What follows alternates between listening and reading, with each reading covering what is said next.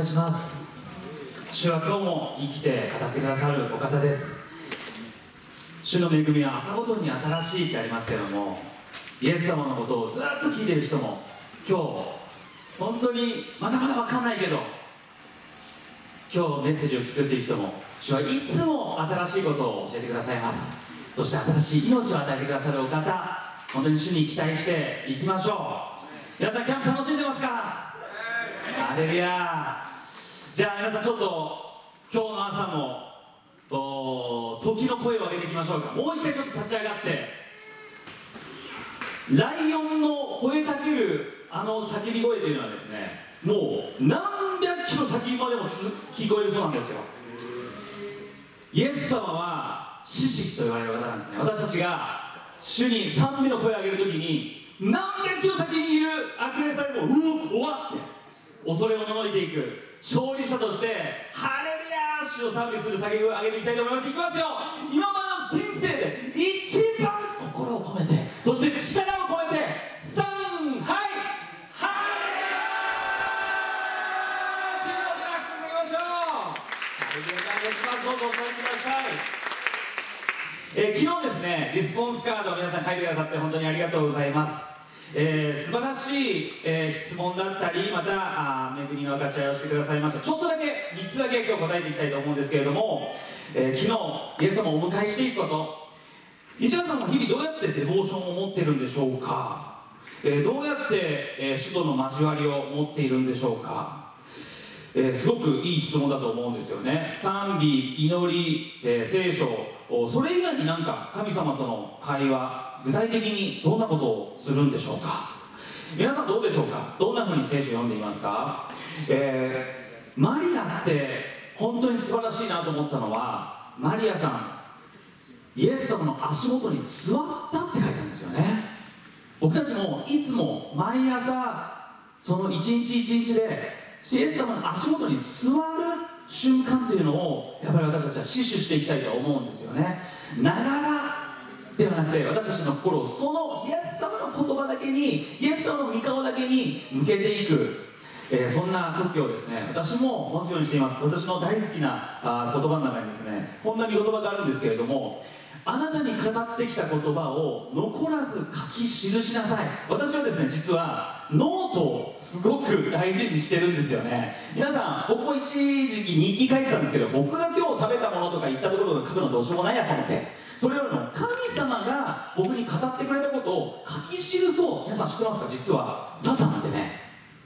神の言葉を文字にするの嫌うんですよ。なぜ？文字にするとはっきりしちゃうから。でも僕たち頭の中でぼやーっとしてると僕たちね忘れちゃうし神様そって言ってたっけなどうだったっけな分かんないんですよね。サタンっていうのはね曖昧にしたからだからサタンは本当に神はそう言ったのかってアダムとエヴに言ったんですよ。だから僕たちは神様が語ってくれることをぜひみんなこれからノートにアプリでもいいよ、まあ、スマホでもいい。ぜひね書き記して言ってほしいと僕はですね毎朝聖書を読んで3つ気づいたことを書くんですよ。これは僕の場合ですけどね。3つ気づいたことを書く。何に気づいたか。そして3つだけ to do を書くようにしてるんですよ。気づいただけじゃなくてどんなことをそれを僕はアクションにすることができるか、えーぜひですね皆さんもこの神様が語ったことを書き記しながら幻を書き記せ走りながらでも読めるように板の上にはっきりと記せ。そんな見言葉もありますね。僕はあ聖書を読みながらそれ以外にもですね、えー、今日本当に自然の中にありますよね。服を見るとやっぱりそこにメーカーの名前が書いてあるわけですよ。誰が作ったのかどの会社が作ったのか。同じようにこの自然界にもあの木にもあの空にもあの川にもやっぱり神様この天地を作られた神様が現れてるんですよね。だから僕よく散歩します。そして神様にいろんなことつぶやくんですよ。神様どうしますこれって。ねこのお方は私たちの言葉に人に言ったら愚痴になるかもしれない。でもねダビデさんももう神様に愚痴言いまくってた。でも神様は不思議とその思いを手放して神様に打ち上げていく時に僕たちの心に不思議と語りかけ触れ癒し導いてくださるお方なんですよね。神様との時間を持っていく、えー、私たちは歩みをしていきたいと思います。もう一つ質問。いつも一緒にいたいと神様と一緒にいたいと思いますが万が一離れてしまった時の戻り方を教えてほしいです。イエス様から離れたいと思う時ありましたか？ということですけれども。皆さんどうですか？神様から離れてるなって感じることたくさんありますよね。ああ自分今背を向けてるな。距離を作ってしまってるなって思うこと。弟子たちもイエス様の偉大さを見た時にあのペテロは深みにこぎ出して網下ろしなさいって言われてイエス様が自然界さえもそれを超えた超自然のお方を知った時に何て言ったでしょうか私から離れてくださいって言ったんですよね。つまり僕たちは時に自分の罪深さに気づかされていく聖書を読めば読むほど神様を知れば知るほど自分の弱さに気づかされる時があります。でもそれはね神様の清さを知ったってことなんですよ。僕たちは一つだけ今日忘れないようにしたいことがあります。それはいくら僕たちが神様に距離を作っている離れてるなって感じることがあったとしても神様は一度もあなたを離れたことがないということです。この方は一瞬たりともあなたを離れたことがない。僕たちはね時に両親さえも自分を見捨てる時があるかもしれない。フォローしきれない時まで僕が親になって思います。子供たちのことを守りきれない時理解しきれない時があります。聖書にはこんなことが書いてある私の父私の母が私を見捨てる時は主が私を取り上げてくださいます。皆さんたとえ僕たちのお父さんお母さんも完璧ではない人なんですよね。もしかしたらこの中に自分は望まれて生まれてきてない。自分は捨てられたと思っている感じたことのある人もいるかもしれない。でもね今日一つだけ覚えてほしいと思います。神様はあなたを望んでいたということ。そして神はその母の体内にいる時から名を呼んでおられたということ。そしてあなたのお父さんとお母さんの DNA を用いてあなたに命を与え誕生させたということ。あなたのお父さんお母さんさえも用いられて今ここに皆さんがいるということなんです。この主はあなたを取り上げてくださいます。このお方は一度も僕たちから離れたことがない。それだけは僕たち忘れないようにしたいと思うんですよね。最後に心に死を感じられない時がある。そんな時どうしていますか？イエス様をもっと知りたいと思いました。ザーカイのように自分もイエス様私と一緒にいてください。会話がしたい。でもずっと死を感じられない時あったりしますよね。皆さんそんな時は教会で語られるメッセージを聞き続けてください。教会に生き続けてください。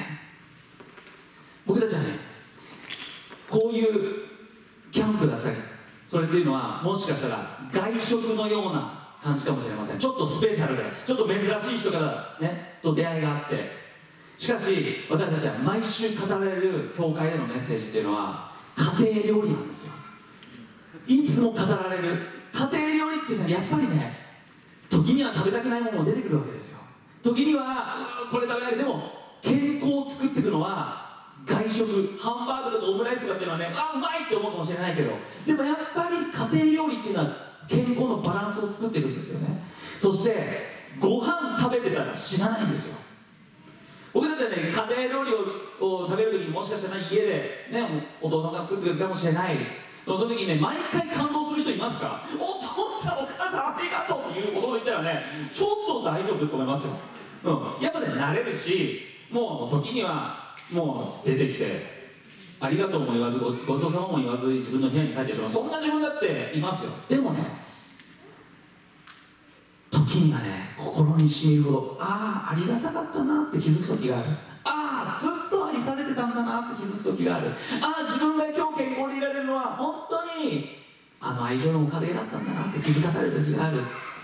だから皆さん感動できない自分がいる。心に届かない自分がいる。何も響かない自分がいる。だから離れるんじゃなくて教会に行かないんじゃなくてだからこそ教会に行き続けてほしい。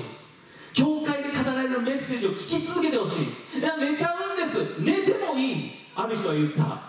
福音は毛穴からでも入るんですって。ね皆さんどんなことがあっても教会でのメッセージ教会に生き続けてほしい。主の臨在の中に身を置き続けてほしい。その時にね食べてたら死なないんですよ。食べてたら死なない。だから皆さん私たちはね教会に結ばれていきたいと思います。さあ今日もね動画で皆さんちょっと考えますけれども天の御国は畑に隠された宝のようなものです。その宝を見つけた人はそれをそのまま隠しておきます。そして喜びのあまり言って持っているものを全て売り払いその畑を買います。皆さんちょっと今考えていただきたいと思うんですけれども宝っていうのは貴重なもの大切なもの。そしてかけがえのない人。物っていう意味もあるんですよ。つまりそれどういうことか？絶対に失いたくない。これがなきゃ生きられないとさえも思うもの。皆さんどんな人やものを思いますか？ちょっと一瞬考えていただきたい。そしてかけるんだったらちょっと考えてもらいたい。あなたにとって代わりがいない。絶対にこれしか代用ができない。かけがえのない存在。人物。どんなものでしょうか？ちょっと10秒考えて書いていただきたいと思います。あなたにとってどんなものがありますか？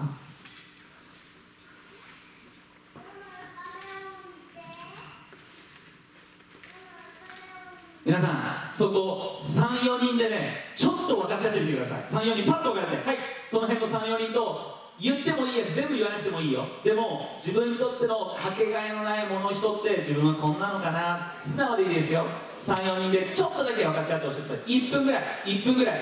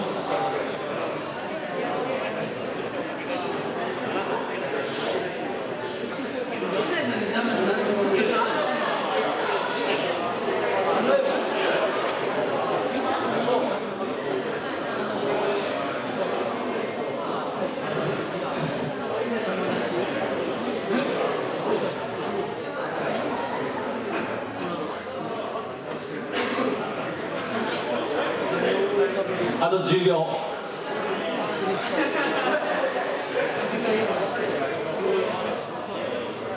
はいありがとうございます。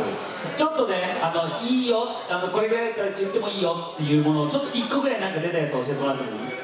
どんなん出た？ナイスタイミングね。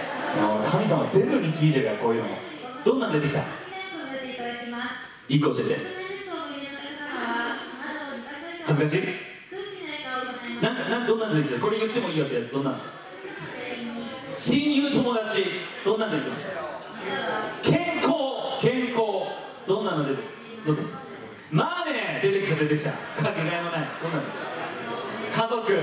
ああこんなのもあったよって。ちょっと違うやつなんかあったりしますか？どんなのあったひろくんえ？奥さん？おおあ奥さん。ね こう達也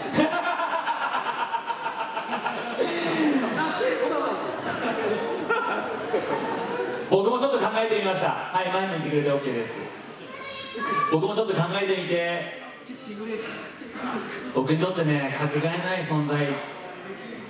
もう彼はね今小学2年生なんですけれども僕にとってもう替えが利かないんですよ。もうこの子からの「パパありがとう」じゃないと埋まんない心の隙間っていうのがある。この息子以外の人がいくら僕に「ありがとう」って言うと違うでしょこの子しか満たせない領域が僕の中にあってそれもこの子はね僕にとって生活の中心なんですよね、うん、もう自分の人生どうなったとしてもこの子には幸せになってほしい、うん、本当にそう思いますよ。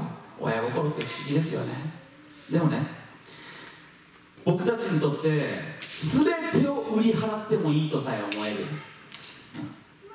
それぐらいの宝を本当に売り払ったのは神様なんですよね。みんなで一緒に読んでみたいと思います。3はい神は実にその独り子をお与えになったほどに世を愛された。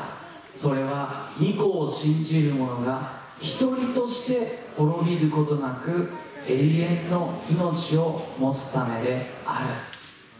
あなたにとって今かけがえのない存在を思い巡らしたでしょう。捨てることできますか？ある人が十字架前ってこんなんだって言った人がいる。ボートに乗っている。一人は我が子。一人は他人。そしてボートが沈んで溺れようとしている。浮世は一つしかない。絶対我が子を助けるでしょう。でも他人にその浮世は私命を救う。ありえない。僕はこの息子の命を奪う選択なんて絶対にできないでも神はねしたんですよあなたを救うために畑を買うために全てを売り払ったまず最初に全てを失って売り払ってくれたのは天の父だったんですよね。昨日アンケートの中でも一つありました。自分は何のために生まれたのかなって思い思った。皆さんソーセージを読んでいくとね僕たちが作られたところが出てくるんですよね。何のために生まれたんでしょうね。僕は一つの確信を持っています。それはねあなたは愛の対象として作られたということです。愛って不思議なんですよね。一人で存在できないんですよ。愛してるんです。誰を？いや特に相手はいないんですけどありえないんですよそれ。必ず対象がいるわけ。愛っていうのは一人で存在できない。神様は愛だった。故にあなたを愛の対象として作ったわけですよね。でもさ善悪の木って善悪の実を考える時皆さんどう理解してます？えー、神様意地悪じゃないって。全部エレンのその何でも楽しんでいいよ。全ての必要が満たされていた。でもなんで善悪の木一本だけはダメって言ったのなんかトラップみたいなね。それは罪を犯していやイエス様神様がそんなトラップをやったんでしょう。思うかもしれない。でもねそれはねあなたを愛しているからなんですよ。どういうことか？それはアダムとエヴァにとって必要の全てがそこにあった何でも楽しむことができた。でも一個だけですよ。一個だけあなたは私の言葉を守ってくれるかいという神様からの言葉があった。それを自由なものとして選び取る。それを求めていたんですよね。私を愛するならば私の言葉を守りなさいと聖書に書いてある。僕には妻がいます。もうずっと追っかけています、えー大好きです。でもね僕はこの礼拝の後浮気することできるんですよ。僕にはねその自由があるんですよ。その権利だったります。だって僕の人生だから。皆さんもね自由はないって言うかもしれない。親のもとで自由はない。学校の中で自由がない。いやそんなことないですよ。いつだって家でできますよ。いつだって学校行かなくて遊ぶことだってあなたにはできるんですよ。僕だってそうなんです。でも僕は妻を愛することもできるし妻を裏切ることもできるという自由の中で妻を絶対に悲しませたくないという選択を取ってるだけなんですよ。様はね僕たちロボットとして作ったんじゃなかった。あなたには自由がある。あなたには私を守らない言葉を尊重しない自由もあるけれどもあなたにはあなたの選択によって私を選んでほしい。アダムとエバに向けられた神様のその関係というのはそういう関係だったんですよね。だから僕はユースともね絶対に車の中で女の子とは二人きりにならないようにしてるんですよ。ちょっとユースもねそれを理解してもらってるんですよね。うん、だからあんまり夜遅くまで残っても自分で早く帰るようにするんですよ。だって日夜さん絶対私を送ってくれないって分かってるからね、うん、でもそれは妻の喜びのためなんですよ。僕は別に何もない絶対何もないんだよ。でも妻の喜びのために僕はそれをしないんですよね。神様は愛の本当に自由なお互いに選び合う関係をアダムとエヴァに求めてそして善悪の実をそこに置いたわけですよね。皆さん今日あなたは自由の中でイエス様を選び取りますか？イエス様の言葉を選び取っていくでしょうか？僕は取っていきたいと思うんですね。そこでしかしサタンは全部与えられているのに与えられてないものもあるじゃないかと誘惑したわけですよね。神は本当にそう言ったのかって。そしてアダムではあなたの言葉を守りませんという選択を取ってしまったわけです。皆さん私たちこの人類で世界で一番最初に傷ついたのは天の父の子なんですよ。だからこそ私たちはこのお方に対してね罪をが入っていく時に神様は何て言ったか。神なる主は言われたあなたはどこにいるのかって。これはね物理的に見えなかったんじゃない。神様との間に罪という隔てがそこで生まれていったんですよね。皆さんドラえもんに出てくるあの空き地ありますよね。ジャイアントスネ夫とのび太が野球をしている。そうするとバリーン！あの雷親父の窓ガラスを割ってしまった。その後この3人が取る行動。何ですか？雷親父こらーって。その後彼ら3人が何取るどんなことしますか？え？逃げる。他には？謝る。お謝る。ごめんなさい。他には何かありますか？人のせいにするそう僕じゃないですって罪が入って一番最初の症状というのは逃げることだった。そして隠れるということだった。そしてアダムが何て言ったか。この女が悪いんですという責任転嫁だった。今の僕たちと同じじゃないですか。これが罪がもたらす症状なんですよね。私たちはこの罪の力というの中にが私たちのうちにある。だからこそパウロも言ったんです。私はしたいと願う善を行わないでしたくない悪を行っています。私が自分でしたくないことをしているならそれは行っているのはもはや私ではなく私のうちに住んでいる罪なのです。私たちは愛するところから始まったのに気づけば相手を支配しようとしている自分に気づく。相手を独り占めして妬んでいる自分に気づく、ね、僕たちは健康でありたい。僕たちはご飯が美味しいものを食べたいって思う。その最初は純粋な時からいつしか物を盗むことだってできてしまうわけですよ。私たちの内側にはこの罪の力がある。その罪に対して神の怒りが下るはずだった。その永遠の怒り永遠の刑罰から救うためにイエス様が来てくださった。その命を独り子の命を与えた天の父の思いがそこにあった。僕たちは暴走列車と同じです。自分で自分を止めることもできない。ひたすら走っていく。悪いと分かっていながらも何度でもそこに突っ走ってしまう。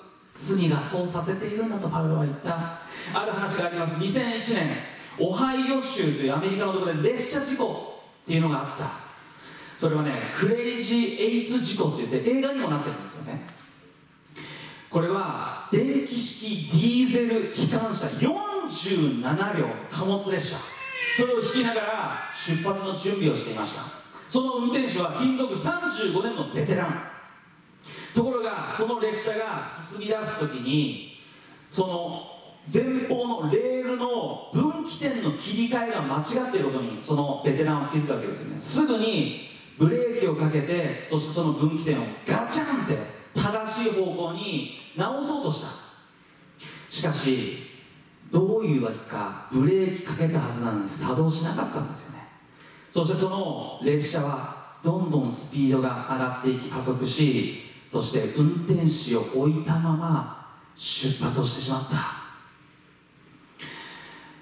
スピードオーバーのストップ制御システム当時ついていたはずなんです。それも作動しなかった。トラブルにトラブルが重なり列車は結局時速138キロ無人47両獣のように走り始めた。総重量3000トン。しかもその貨物列車に積み込まれていたのは2万リットルの毒性物質フェノールというものだった。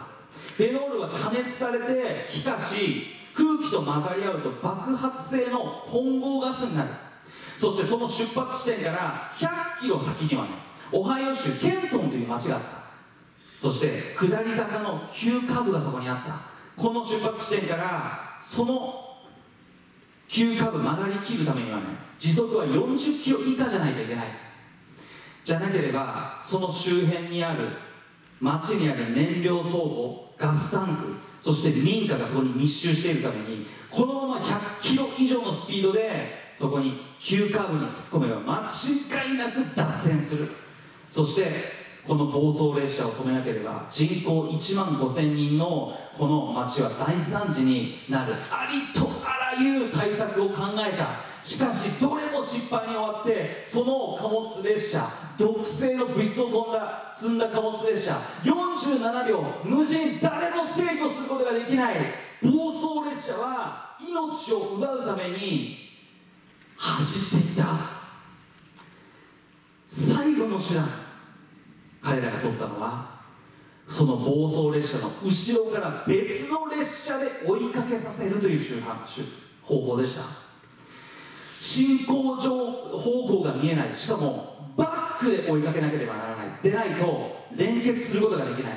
普通はもう徐行運転で連結するんですけれども100キロ以上のスピードで後ろ向き運転でその暴走列車に追いつきそして連結を試みたんですね。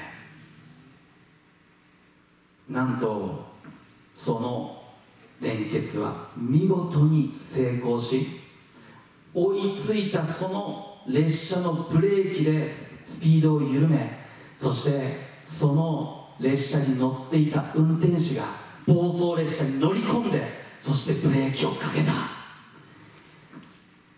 エンジンは停止ししばらくのことで列車を止めることができた。そこは急カーブの残り2キロ地点だったというこれは本当の話です。皆さん私たちも暴走列車なんですよ。罪が私たちを制御不能にしていっている。滅びに向かってまっしぐらに走っている。私たちはもうどうすることもできない。罪を犯さないということができない。そして私たちは自分が滅びるだけではなく多くの人たちを傷つけそして苦しめている。しかし神様はイエス・キリストを私たちに送ったんですよ。天の父は一人子を私たちのために与えたんですよ。実はね僕も5人兄弟なんですけれども本当はもう一人お兄ちゃんがいたんです。一番最初に生まれた子十月10日お母さんの中にいた。そして初めての子でした。十月10日ずっと待ち望んでどんな服着着させようか。生まれてきたらすぐにベッドに寝られるように環境を整えた。ピアノお願いしてもらってもいいでしょうか。しかし私の父と母はその時救急センターというね看護ナースがやっている少しね安価少し出産を火をかけずにお世話になれる病院に行ってた。そこにはねお医者さんがいなかった。看護師だけがいた。そこに行った時にその看護師とお医者さんはねお医者さんは完全にその看護センターのことをこうちょっと軽視してるんですよね。そして生まれた時にはまだ息はあったんです。しかしその今にも命が絶えそうなその子に対してその酸素吸入器をですねお医者さんはもういいと言って持って帰ってしまったそういやまだ息がある。しかし看護師とお医者さんの人間関係も良くなかったのが原因だったのかお医者さんはもうダメだと言ってその酸素呼吸できるその吸入器を持って帰ってしまった。結局その子はね亡くなったんですよ。当時うちの父はお友達がね本当に出産を祈りの中で迎えて喜びの中にあった祝福された出産を見ながらなぜ自分の子が死んだのか？なぜこんなことを神が与えたのか？理解できなかった人々も自分たちのことを本当に哀れに見ていた。しかしねその時に神様が悩み苦しむ父にこんなふうに語ったんですよ。神を見なさい。ストにおいて血を流している。お前も独り子を失った。神の愛も失った愛だよって。父はね悲しみのど真ん中で不思議と感謝が生まれてきた。あああの子は死んだんじゃない。神の愛を見せるために生まれてそして天に帰ってくれたんだ。父は誰よりもこの独り子を与えたほどに私を愛したあなたを愛したこの世を愛したその滅びから救い出してくださった。あの十字架というのは滅びに向かう僕たちに対して言ってはならないと立ちふさがっている姿のようです。皆さん私たちはねこのイエス様に救いあがなわれた。永遠の刑罰永遠の滅び大惨事から私たちは許され救い上げられそして今度は神の喜びのために生きるものと変えられた。皆さんあのパウラが言いましたよね。全てはキリストを知ったがゆえにちりあくたにさえ考えていると。パウロは続けて言います。それは私がキリストを得てキリストにあるものと認められるようになるためです。私は立法による自分の義ではなくキリストを信じることによる義すなわち信仰に基づいて神から与えられる義を持つのです。私はキリストとその復活の力を知りキリストの苦難にも預かってキリストの死と同じ状態になり何とかして死者の中からの復活に達したいのです。私はすでに得たのでもなくすでに完全にされているものでもありません。ただ捉えようとして追求しているのです。そしてそれを得るようにとキリストイエスが私を捉えてくださったのです。皆さん私はね考えてみたんですよ。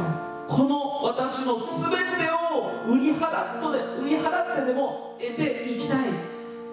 抱き続けていきたいキリスト私の宝かけがえのない存在を知った喜びって何かなって考えた時にねイエス様を知って私の喜びそれはね何かできるようになったとかちょっといい人になったとかなんかちょっと罪を犯さなくなったとかそんなことじゃない。今も僕は罪を犯さずには言われない。しかし許され許され今日も罪人いや今日も許された罪人として生きることができる。そして何が起こってもこのお方私を導いてくださる。皆のために木の道に導いてくださる。主の道と主の杖それは私の慰めだ。たとえ死の影の谷を歩むことがあっても私は災いを恐れない。このお方が私と共にいてくださるからですと。誠に命の日のかり私は命私の恵みと慈しみとが私を追ってくるでしょう。私はねある人が言いました。私たちの人生どんなことがあってもどんなことがあったとしてもイエス・キリストに抱かれたイエス・キリストが私を捉えてくださっている人生は最低でも天国ですよ。最低でも天国ですよ。私は永遠の喜びのために生きることができる。そして私たちはこの残された人生ただ死んで上に行けるわけじゃないんです。生きている時に上にあるものをこの地上に引っ張ってくることができる。御国をこの地でもたらしていくことができる。世の中では決して見ることができない。神のあの独り子を失ったことの愛をあなたは流していくことができる。あなたの弱さを通してさ愛が流れていくそのような人生が働いていること嬉しいなって思うんですよね。皆さんキリストがあなたを捉えてくださっている。キリストが今日もあなたを捉えてくださっています。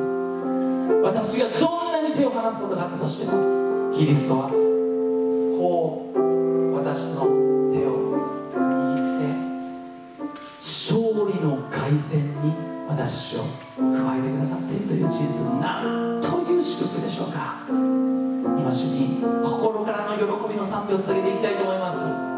今主の前に出ていくそのような思いを持って立ち上がっていきましょう。そして賛美を捧げていきたいと思います。主よ。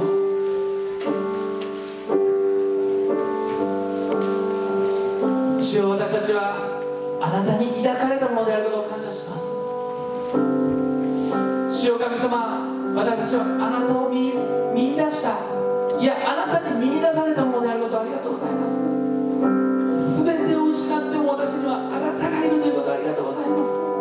イエス様この喜びを主を賛美を通してあなたにお返ししていきます。あなたに捧げていきます。ちょうど我が子子供にはその子じゃなければ満たすことができない父の心母の心があるようにここにおられる一人一人じゃなければ満たすことができない天の父の心がある。主よ今私たち一人一人自分の言葉を持って自分の心を持ってこのお方にありったけの感謝とありったけの賛美とありったけの愛を賛美として表していきたいと思います。主に賛美を捧げていきましょう。